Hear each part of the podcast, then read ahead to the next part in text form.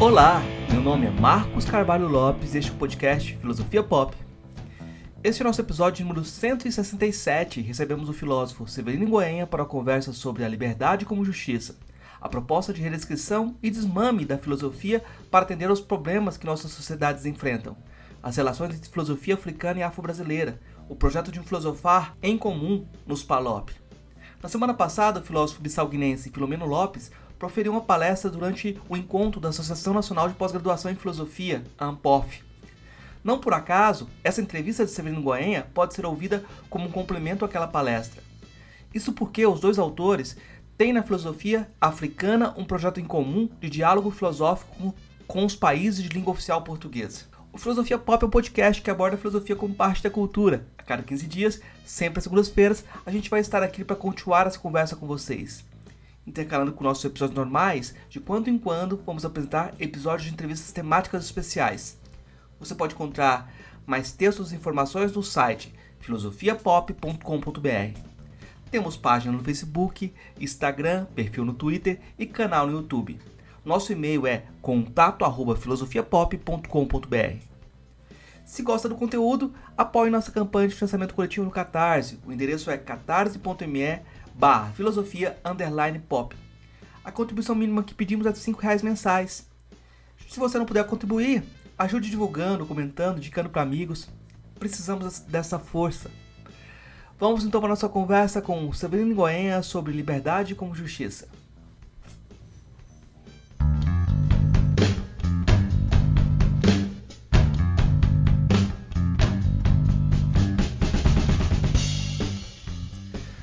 Parte da entrevista a seguir foi publicada na edição 155 da revista Humanitas. Nesta publicação, coloquei o seguinte texto como introdução. A ideia de que a prática filosófica no Brasil precisa ser descolonizada é um lugar comum. E é também habitual que as pessoas que se abrigam nessa afirmação como uma frase feita, sem efeito, logo enunciem uma série de filosofias exóticas que mereciam reconhecimento. Mas na hora de trazer essas autoras e autores para o debate, os nomes que são repetidos são aqueles que têm lugar nas academias do Norte. Escrevem inglês ou francês e ocupam as cotas multiculturais da inclusão segre segregada, como descrita por Paul Giroy. Essa descrição é mote para propor, a partir do campo da filosofia africana, algumas questões que talvez pareçam óbvias, mas que servem de diapasão retórico para afiar nosso discurso. Por que tópicos tão excedentemente presentes no debate acadêmico não geram mudanças de currículo, vagas e concursos? Por que, quando falamos em filosofia africana no Brasil, dialogamos tão pouco com os autores e autoras daquele continente? Por que, apesar da história em comum e das múltiplas influências, não valorizamos e dialogamos com a filosofia produzida em português na África lusófona? Por que não é mera coincidência essa indiferença? Considerado o mais importante filósofo contemporâneo de Moçambique, com a produção que tem trazido uma contribuição central para o estudo da filosofia africana, Severino Goenha lembra em sua obra Lomuco como a dolorcracia e a submissão aos poderes imperiais das potências do norte global são uma espécie de canto de sereia que subverte os discursos utópicos e a luta por construção de uma sociedade mais justa em favor do individualismo destrutivo e autoindulgente. Para sair dessa situação, seria necessário um desmame, como aquele das crianças que precisam aprender a deixar o peito materno e se alimentar dos frutos locais produzidos pela comunidade. Precisamos que a filosofia no Brasil enfrente esse processo de desmame, o lomuco, e as dificuldades de ir além de uma concepção retórica e cartesiana de descolonização. Nos seus primeiros trabalhos, a questão da liberdade repercutia a, a luta pela independência e espaço para pensar de modo independente. É correto dizer que a questão da liberdade foi eclipsada pela questão da justiça em seus trabalhos mais recentes? Olha, é, é, é, é assim, eu não inventei a questão da liberdade, ou pelo menos não entendo como invenção ou como adesão a um postulado de uma concepção de liberdade que historicamente se articulou em volta de grandes pensadores marcantes na história do pensamento filosófico. Refletindo sobre a África, ou as Áfricas, e a situação em que elas se encontravam, a partir das Áfricas no continente africano, mais rigorosamente a partir dos países de língua oficial portuguesa e ainda mais uh, concretamente de Moçambique, parecia-me poder dizer que uma das respostas, uh, uh, uma das razões de fundo que explicavam a situação em que nós nos encontrávamos foi o encontro, desencontro, encontro-choque, encontro conflituoso que começou depois das chamadas descobertas e com o processo de escravatura. Se nos foi tirada a liberdade, se foram, deslocaram-se milhões de populações como escravos, como oprimidos da África para o chamado Novo Mundo, a África ficou vazia de inteligências, de forças, talvez das pessoas mais fortes, mais capazes, uma grande estruturação social, ao mesmo tempo que boa parte das culturas do mundo desenvolvem-se muitas vezes em volta dos oceanos, da água, quer para porque a água alimenta, da vida, bebemos, alimentamos as plantas, eh, bebem os animais, eh, enregamos os campos e etc. E as populações que estavam na costa, nas costas, como em qualquer grande civilização do passado, foram obrigados a emigrar para o interior porque os esclavagistas e a opressão vinham através do mar. Eh, este processo de escravização, de tirar liberdade aos negros, destruturou completamente as nossas sociedades, mas ao mesmo tempo alimentou e capacitou as sociedades do Norte. Há estudos que mostram que a, a, a discrepância existente em 1500 ou 1400 entre a África e a Europa era de longe inferior à discrepância que se criou quando o processo de escravatura uh, começou e intensificou. Quer dizer, a África ficou extremamente mais pobre e o mundo ocidental uh, procedeu a um grande processo de acumulação. Quando nós temos que fazer um investimento o que nós, países africanos, não conseguimos fazer neste momento na educação, na saúde. O que é que fazemos? Nós temos que uh, pegar o dinheiro da nossa rentabilidade, pagar as coisas necessárias, salários para a sobrevivência das pessoas, trabalho, máquinas e etc. E aquilo que é o excedente, nós investimos na investigação, na saúde, na educação e etc. A, a investigação, as universidades, quer dizer que pessoas a quem nós pagamos para ficar fechados num laboratório, numa sala de aula, aprender a investigar, eh, com a certeza que o resultado da investigação que vão fazer vai depois ter eh, retornos positivos para a sociedade. Mas é preciso que eu tenha satisfeito as necessidades alimentares de base, alimentação, sobrevivência, etc., para que eu possa investir e capacitar-me a esse nível de educação que as universidades, os institutos politécnicos permitem. A África, insisto, ainda hoje tem dificuldade nisto. O fato que o Ocidente, durante séculos, teve gente que trabalhava e trabalhava muito, trabalhava sem receber. A única coisa que recebia era nutrição para que pudesse ter energias para continuar a trabalhar. Permitiu uma grande, um grande processo de acumulação que Marcos chamaria primitivo do capital, e que não se pode dissociar de nenhuma maneira ao grande desenvolvimento técnico, industrial, mas também científico e acadêmico que o Ocidente conheceu nos últimos quatro, cinco séculos. Dizer, o, o, período em que a Europa se distanciou dos outros a todos os níveis, a começar pelo nível de saber, teve grandes processos de avanço científico, filosófico e tecnológico e tornou-se, de facto, no outro do mundo inteiro e pôde fazer uh, a dominação e o progresso que conhecemos até o mundo de hoje. Ora, uh, em que situação se encontram os africanos há cinco séculos? Os que estão em África, primeiro foram escravos, e quando a escravatura termina, 1865 nos Estados Unidos e 85 no Brasil, uh, já cinco anos mais tarde começa o processo colonial.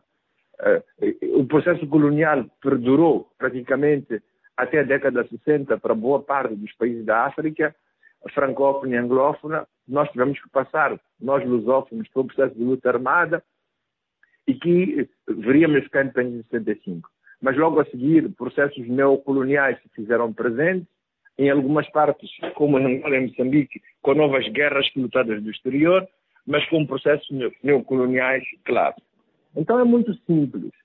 Se a filosofia não é um processo de capela que se distancia da realidade factual das pessoas, nisso até posso mobilizar Hegel, dizer que é pensar o próprio mundo, o próprio tempo através de conceitos, todo o processo de filosofia africana, aquela que começa já no, tempo, no alvor da Segunda Guerra Mundial, ou se quiser ir mais atrás, aquela começa com estudante, com estudante negro, antes mesmo da negritude, Etienne Leroux, que depois vai dar os César e os Senghor, ou se quisermos ir mais tarde, todo o processo que começa na década 20, 40 nos Estados Unidos, chamamos de Black Renaissance, no fundo alimenta-se do mesmo objetivo, a questão da liberdade é que quer o africano que se encontra em África, que passa pelo processo da escravatura e do colonialismo, e é hoje de uma opressão indireta, eh, como a colonização, que chamamos neocolonial, e hoje dos multinacionais neoliberalismo, sim.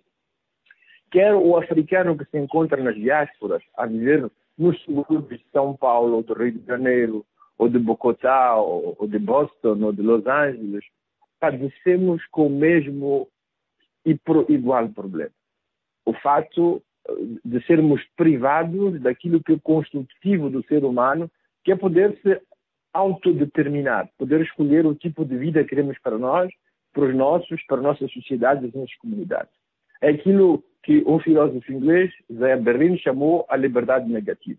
Quer dizer que uh, foi-nos tirado esta, este elemento proporcionador que faz do homem um homem, e por isso eu quando pensei, e refiro-me a 30 anos atrás, dos primeiros escritos, primeiro livro das independências e das liberdades, que uh, aquilo que é fulcral, que se chama, do ponto de vista literário, na África, uh, nos Estados Unidos, na Black Renaissance, na negritude, que ela ganha dimensões literárias, museográficas, etnomusicológicas, com os congressos uh, que se agora organizam em Roma e em Paris, que ela torna-se psicanalítica com os trabalhos de Francis Fanon, que ela torna-se filosófica com todos os trabalhos que nascem com a etnofilosofia, eh, que ela, que ela seja culturalista. Hoje, eu penso que se há um substrato comum que alimentou e alimenta este pressuposto, eh, eh, é aquilo que eu chamei, de facto,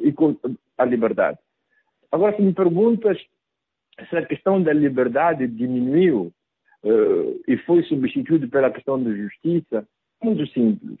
É que, se tu olhas para o processo histórico do Brasil, por exemplo, uh, no Brasil, até 1985, os negros são escravos. nos Estados Unidos, a escravatura acabou antes, mas as marchas sobre Washington são de 1865. Se tu olhas para a África, no geral, as independências são dos anos 60. No fundo, no fundo, o novo nome que a liberdade tem é justiça. Quer dizer, eu não dissocio liberdade da justiça. Quer dizer, o fato de podermos dispor de nós próprios e entrarmos naquilo que eu chamo de liberdade positiva significa podermos participar como cidadãos e como concidadãos com os outros na delimitação daquilo que são as escolhas coletivas da cidade em que estamos inseridos mas também de autodeterminarmos como indivíduos na escolha do tipo de vida que queremos para nós, para os nossos filhos ou que estão mais próximos. Por isso eu não faço uma dissociação. Eu não vejo a questão da justiça e a liberdade como uma coisa completamente separada.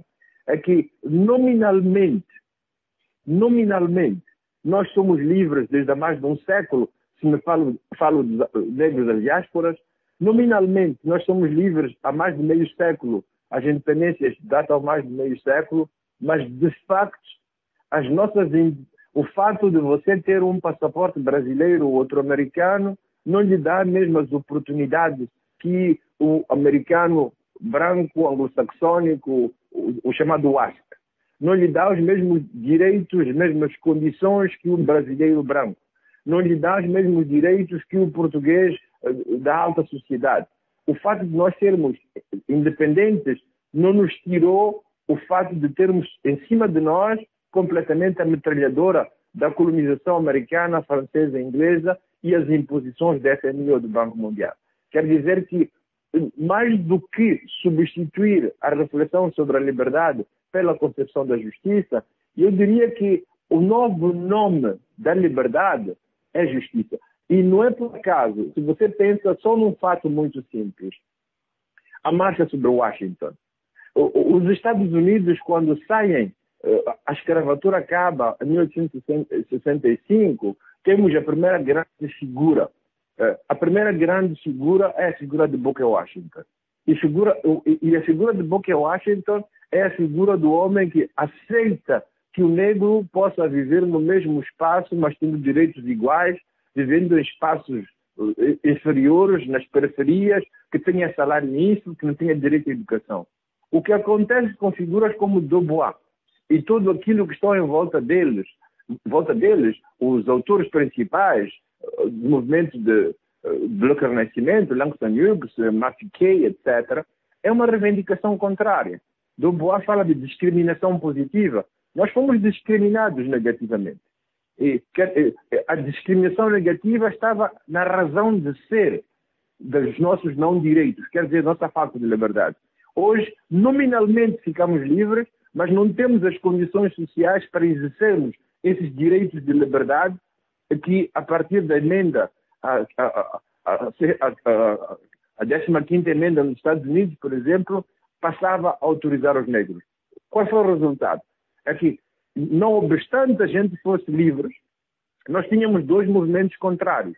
Tínhamos os movimentos do Ku Klux Klan, que tentava fazer com que os negros voltassem à situação de oprimidos. Nós temos o mesmo movimento no Brasil, eh, onde você tem todos os dias morte de negros em cada rua, em cada, em cada favela e etc. Você tem os mesmos golpes de Estado que a França continua a praticar na África Ocidental.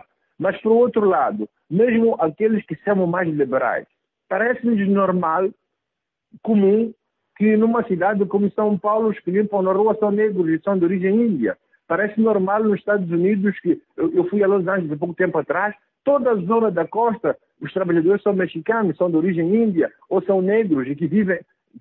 Quer dizer que há uma palavra que chamou-se integração social. A integração social, que foi chamada por Dubois já em 1907, é, é, que ele lutou Quer dizer, fez disso o, o, o cavalo de batalha, até no, no, no, no jornal Crisis que ele fundou, Crisis em português, a questão era de igualdade social. Igualdade social não como a teoria de Bourdieu, dar possibilidades iguais a todos os indivíduos para que haja uma extensão social possível, mas o reconhecimento que a falta de liberdade que nós vivemos, a injustiça que nós vivemos, não nos permite hoje, porque não tivemos uh, todo o histórico igual dos outros, ser cidadãos iguais e capazes de entrar num sistema competitivo. É, você chega, uh, um filho de Rockefeller tem cinco gerações de pianistas em casa. É, e você nunca viu um piano e chamam os dois e metem-vos em cima e dizem toquem piano, vamos ver quem é o melhor. É claro que ele que aprendeu as cinco gerações vai ser melhor do que tu. Essa igualdade é uma falsa igualdade.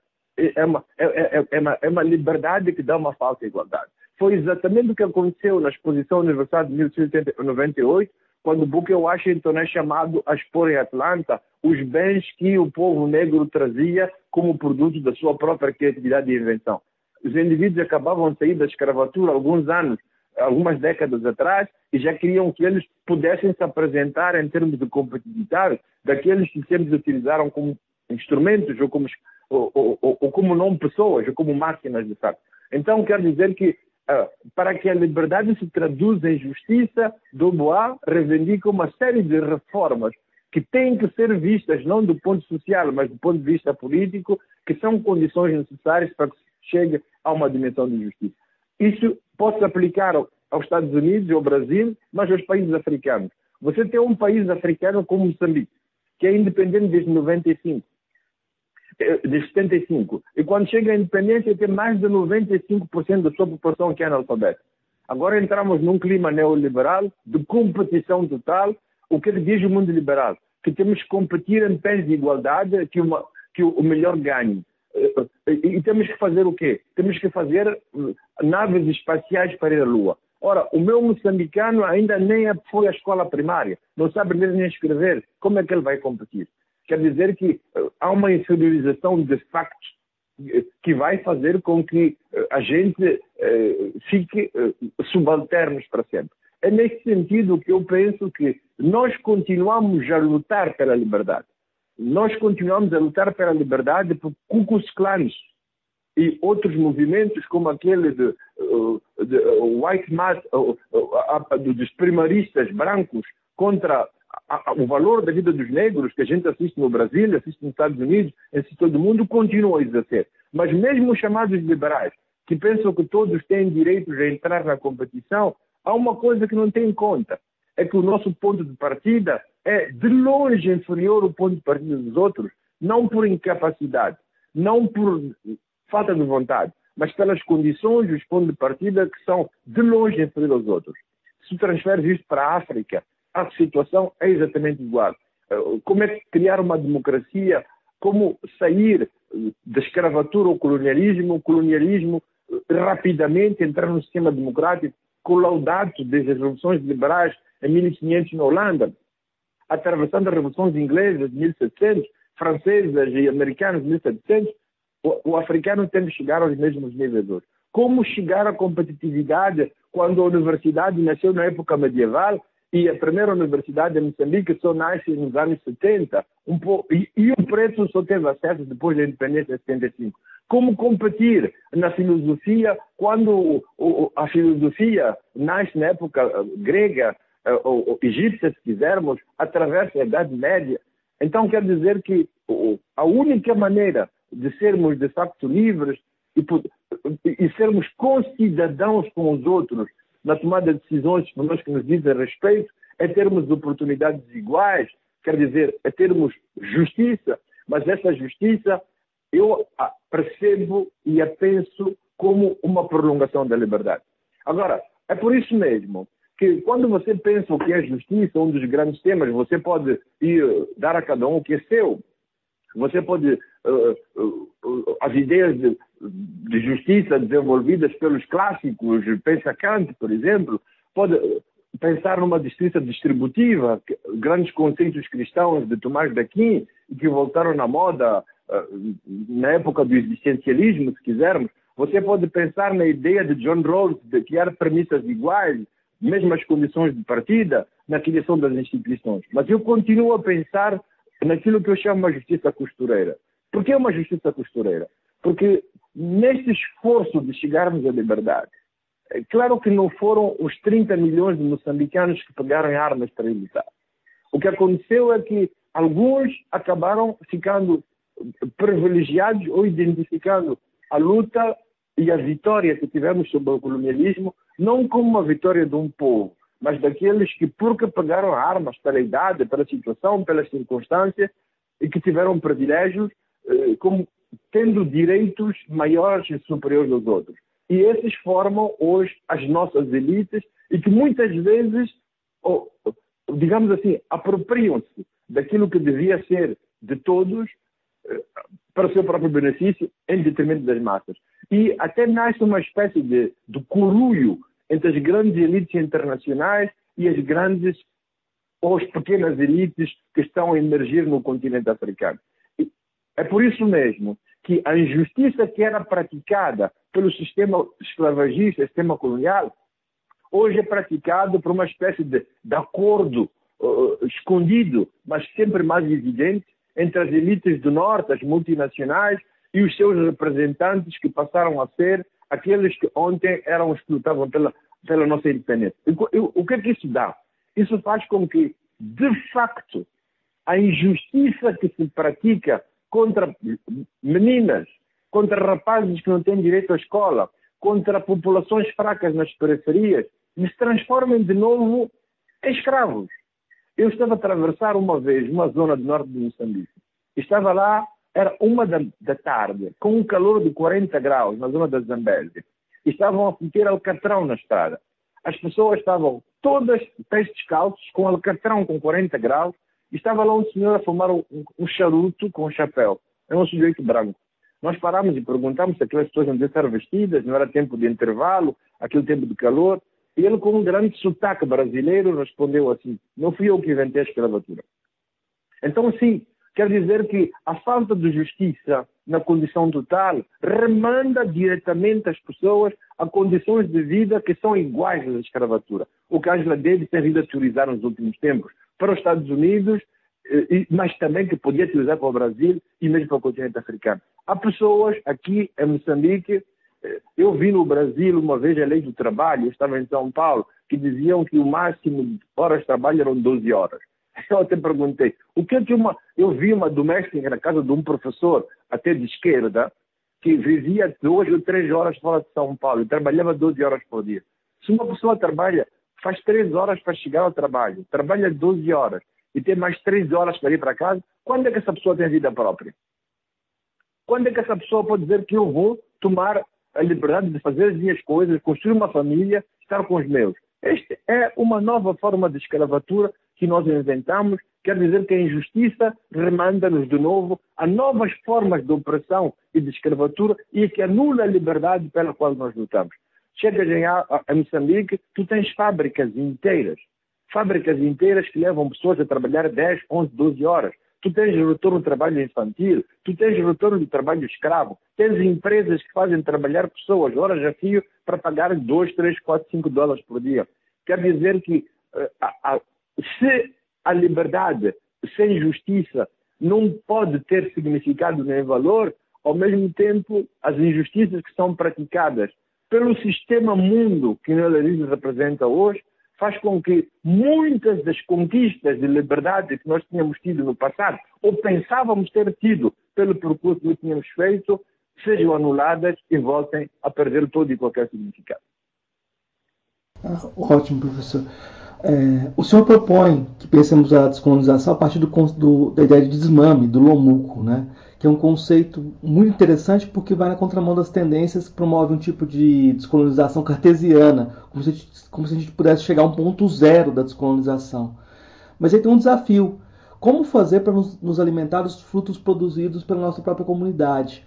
Aí eu queria que você comentasse as, os projetos que você tem desenvolvido nesse caminho de uma perspectiva endógena, é, de diálogo, de rodas de conversação para desenvolver filosofia e das tentativas de, de trazer uma filosofia que não se alimente das questões de problemas que são impostos pelos outros, pelos estrangeiros, né?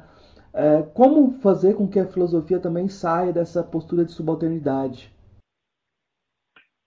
Olha, eu, num dos encontros que tivemos, um chefe dizia assim: nós temos que parar de importar teorias, pensamentos, conclusões uh, que, que, são muitas vezes o que nós chamamos pensamentos, grandes teorias, são resposta a problemas.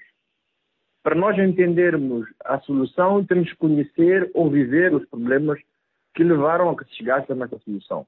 Ah, se você pensa na democracia como sistema, divisão dos três poderes, isto é uma solução.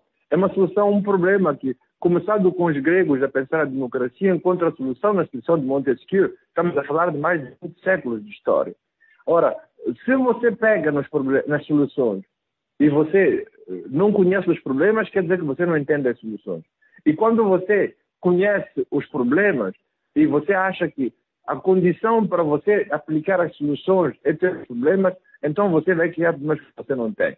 E começa a destruturar toda uma sociedade para tentar implementar nela problemas que possam justificar a solução já pronta que já foi importada e que você já meteu a funcionar. Mas fazendo isso, você faz uma coisa. Você recoloniza uma segunda vez as pessoas. E como você está a trabalhar no direito, isto é claramente o caso. O que você pode. As pessoas nas comunidades, nos bairros, não inventaram prisões. As prisões foram inventadas pelos romanos, foram aumentadas por leões e etc. Mas tiveram sempre maneiras de fazer às pessoas que estavam confrontadas. Quando você pega na melhor elaboração do direito, o direito romano, germânico, o, o, o, o direito anglo-saxônico, um pouco mais empírico, ou nas, nas, grandes remodelações que o direito vai fazendo, e você tenta aplicá-las literalmente às comunidades que você está, abandonando a maneira como as pessoas vivem em comum e procuram soluções aos problemas que estão confrontados, você está recolonizando as pessoas com práticas de soluções de problemas que não têm nada a ver com as pessoas, porque os problemas que elas vivem são outros e os passos, as soluções que eles trazem também são outros. E você ainda pode chegar a um risco pior, que é o risco de você importar soluções piores que as soluções aos problemas que as comunidades próprias encontravam.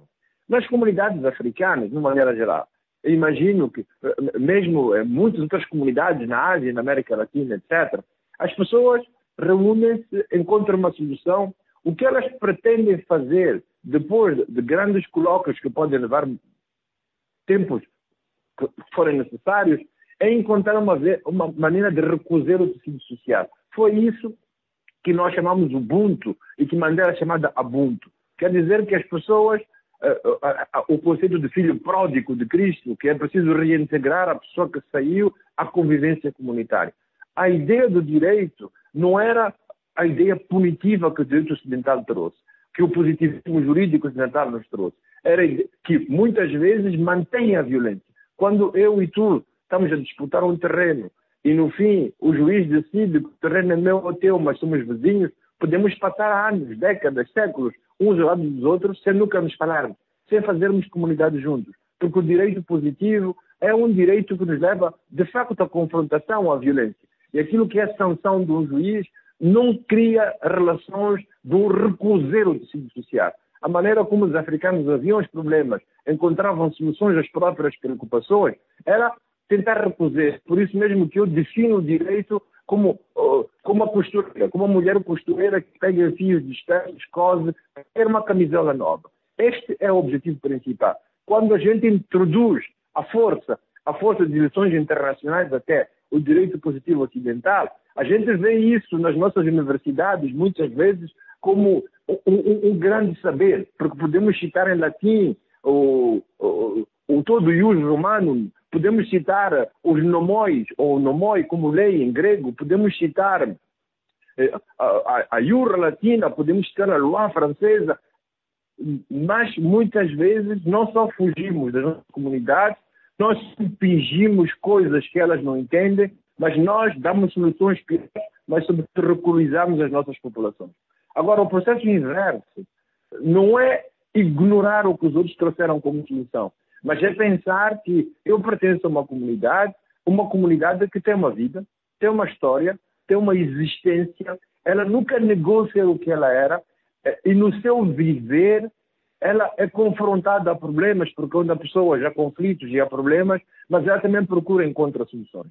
E é a partir destas soluções que o meu pensar filosófico pode fazer sentido. Que, voltando ao direito, não vou negar a dimensão positiva de um direito que pode nascer, mas ela vai nascer das soluções constitucionárias. É por isso que o direito é essencialmente ligado à moral, que as pessoas numa comunidade determinada sempre encontraram. O que eu estou a tentar fazer é pensar que as soluções dos problemas. Eu estava a dizer que a solução não é devido às Nações Unidas, não é, não é devido aos americanos rearmando a Ucrânia na luta contra a Rússia, porque isso seria a solução ao problema. A solução há de vir da compreensão que as pessoas têm da vida delas. Digo bem, da compreensão. Não há nenhum grupo, não há nenhuma comunidade que não tenha compreensão do que ela é, que ela não tenha desejos, que ela não tenha conflitos, que ela não encontre soluções. E conflitos, soluções, expectativas têm a ver com os valores intrínsecos inerentes à própria comunidade e que a comunidade vive. E é a partir daí que um filosofar indígena, em minha opinião, pode ter sentido. É com esta, com este saber endógeno, com estas preocupações endógenas, com estes valores endógenos, que uma qualquer possibilidade de diálogo até intercultural é possível. Senão o que nós fazemos, em vez de sermos hermeneutas e intérpretes das vontades das nossas pessoas, dos nossos grupos e comunidades, nós somos representantes nas comunidades do Ocidente e não no Ocidente dos valores das nossas comunidades e não nos armamos suficientemente eh, eh, para trazer na mesa, até de um diálogo mais geral, aquilo que são preocupações e valores reais dos grupos a que nós pertencemos. Isso me, isso me parece fundamental. A minha experiência nesses últimos tempos é que eu li muito a literatura sobre os conflitos ligados ao Islão, sobre o jihadismo, a maneira como é interpretado pelas agências internacionais a maneira como é pensado a partir dos conflitos que nasceram com o Irão, com o Iraque, com o Paquistão, com o Afeganistão, etc, etc. Mas o que eu encontro na realidade do terreno é toda uma vivência que não tem absolutamente nada a ver com esses caminhos, que só continuam verdadeiros, mas não são os caminhos que as pessoas percorrem. A concepção que as pessoas têm do Islão não tem nada a ver com sunitas, xiitas ou ismaelitas. As pessoas têm um viver diferente. E a maneira como a gente tenta trazer soluções aos conflitos ligados ao Islão não tem em conta uma certa simbiose entre problemas ligados a crenças, ligadas a etnicidades e ligadas à redistribuição de bens, que fazem com que grupos particulares sejam detentoras de bons em detrimento de outros, ou etnias particulares tenham privilégios em relação aos outros, ou grupos particulares de proveniência regional diferente. Então, a, a, compreensão desta mescelânea de problemas com que as populações estão confrontadas no cotidiano e o esforço de encontrar uma solução não pode partir de cima para baixo, de categorias pré-fabricadas, eh, preconcebidas e que têm mais a ver com realidades exógenas e longínquas de Moçambique, mas, na minha opinião, elas só podem ser consequentes, só podem, eh, digamos assim, eh, trazer um fruto, pelo menos em termos de compreensão, se partirmos da realidade concreta do país e do lugar onde nós estamos. E o, o, o, diálogo começa, é difícil, mas as pessoas aprendem a, a ir se libertando, a ir olhando para o interior delas próprias, a pensar-se como comunidades, até a traçar-se objetivos que são diferentes dos objetivos economicistas que as grandes organizações internacionais tentam estabelecer. O homem não é pobre, não é rico porque ganha 50 ou 100 dólares, o homem é rico ou pobre porque os objetivos que se estabelece, os, os anseios, os sonhos que tem, ele consegue realizá-los na proporção desejada para ele para a sua família ou não. Eu posso, há pessoas que ganham 10 mil dólares, mas que vivem no Luxemburgo ou na Suíça são pobres, e há pessoas que podem ter 50 dólares, mas vêm de outro país, até pode, na Índia podem estar bem-sucedidas. Mas isso tem a ver ainda com valores pecuniários que fazem, de facto, com que o dinheiro seja um instrumento de medição e, e, enfim, da felicidade das pessoas. Ora, este conceito que é a substituição do valor monetário, do valor da vida do indivíduo, substituí-lo para a questão do progresso humano, e o conceito de progresso humano tem que ser intrinsecamente ligado aos valores que as diferentes humanidades têm. Porque o próprio conceito de progresso, que tanto alimentou a filosofia na época moderna, é, é, é, progresso é ligado sempre aos instrumentos técnicos científicos ligados às grandes invenções e etc., mas talvez não seja necessariamente isso. E a crise ecológica que nós vivemos hoje vem demonstrar que muito progresso que aparentemente era progresso, pode levar a humanidade a um grande retrocesso, e há valores endógenos, intrínsecos, valores de vida, de comunhão, de comunidade, que foram muitas vezes esquecidas e metidas de lado, que as comunidades continuam a tentar dizer e reivindicar. A, nossa, a minha experiência é de fazer dos valores dos indivíduos o ponto de partida para poder refletir com categorias filosóficas que, que, que são a história de continuidade de rupturas, rupturas epistemológicas, mas continuidades em continuar a pensar na unidade, mas também na diferença dos humanos. Quer dizer que aquela pequena diferença dos humanos que as comunidades com quem trabalho representam é suscetível de ser uma contribuição maior na compreensão daquilo que é o homem para a humanidade do mundo inteiro. Como o senhor avalia a relação do Brasil com a filosofia africana? Em que aspectos o senhor vê convergência, divergência com os desafios que a filosofia tem enfrentado em Moçambique?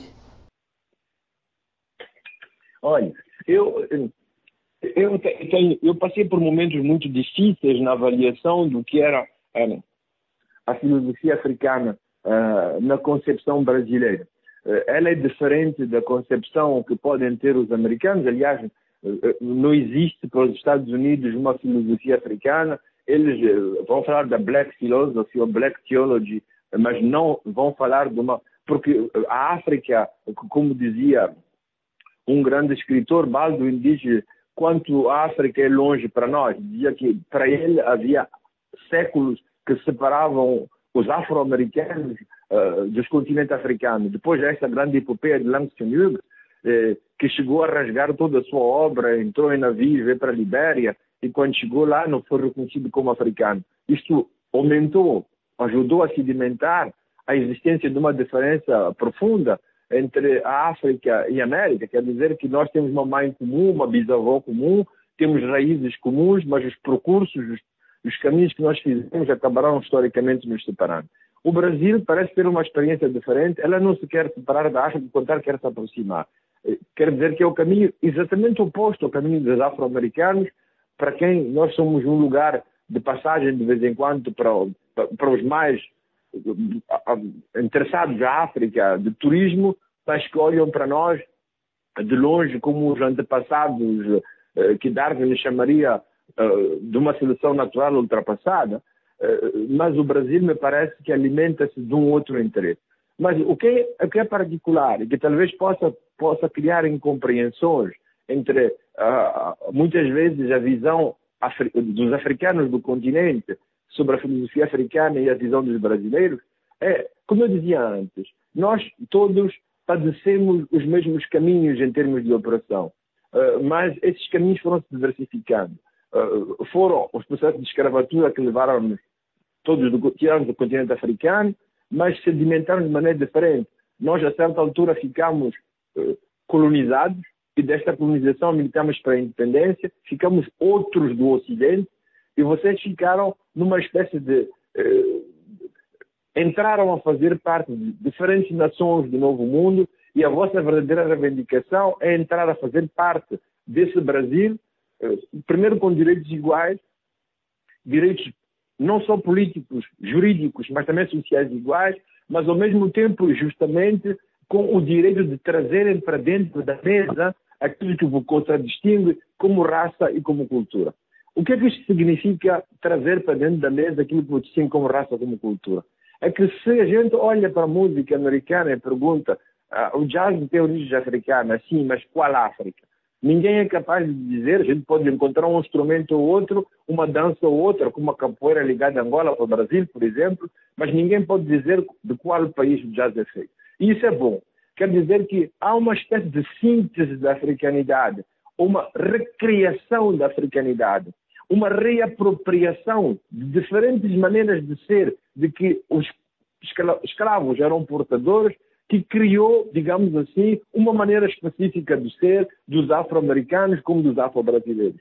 E essa cultura foi, em parte, a cultura de autoconstituição. Isso permitiu às pessoas de poderem existir, se apropriarem de uma maneira indistinta daquilo que provinha de lugares diferentes para poderem, primeiro, resistir, segundo, criar uma identidade própria e, terceiro lugar, se afirmar. E é este percurso que a filosofia, hoje chamada africana no Brasil, tenta resgatar. Isso é extremamente justo. E, e é honesto e pertinente e tem muito a ensinar o percurso que nós fazemos aqui. Nós, quando começamos a criar os conceitos, a filosofia africana, nós éramos membros do, do Congo, do Ruanda. Ah, não é por acaso que o tempo trabalha no Congo, o, o, o, a filosofia ruandesa é ruandês do ser. Depois, tudo se faz com um filósofo que é um Tondes, que é do Benin. No Brasil e nos Estados Unidos, estes Benin Juntondes não existem como espaços porque eles existem em África como geopolítica de diferenciação de países a partir da colonização e da separação do continente em partes. na América há uma fusão de pessoas provenientes diferentes e a criação de uma africanidade nova. Eu penso que é, é aqui que nós temos coisas a aprender uns dos outros e temos que nos alimentar. As historicidades fizeram com que a filosofia africana fosse alimentada de uma diferenciação em África, primeiro entre a língua francesa e a língua inglesa e mais tarde portuguesa, depois pelas especificidades nacionais que se foram construindo, enquanto que a filosofia africana no Brasil é uma negação exata dessas diferenças e a proclamação de alguma coisa uh, de muito mais alto.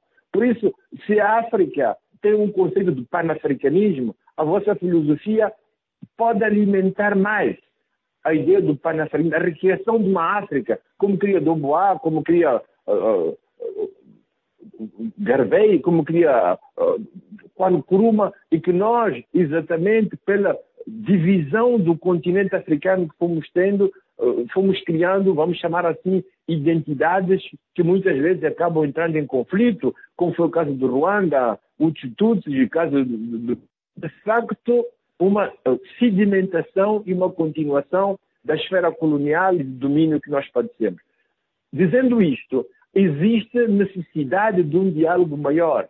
Há uma produção sempre mais rica que se faz no continente africano, mas é uma produção também muito rica, ou tão rica ou mais rica ainda que se produz no Brasil. Mas a questão não é ligada à quantidade, é a qualidade e a prospecção e orientação do pensamento. Existe um ecumenismo africano maior na produção filosófica do Brasil e o Brasil alimenta-se buscando de uma maneira indiscriminada tudo aquilo que vem do continente africano na sua modernidade, na sua tradição, nas suas origens anglo-saxônicas ou francófonas, aquilo que muitas vezes o próprio continente africano não consegue absorver.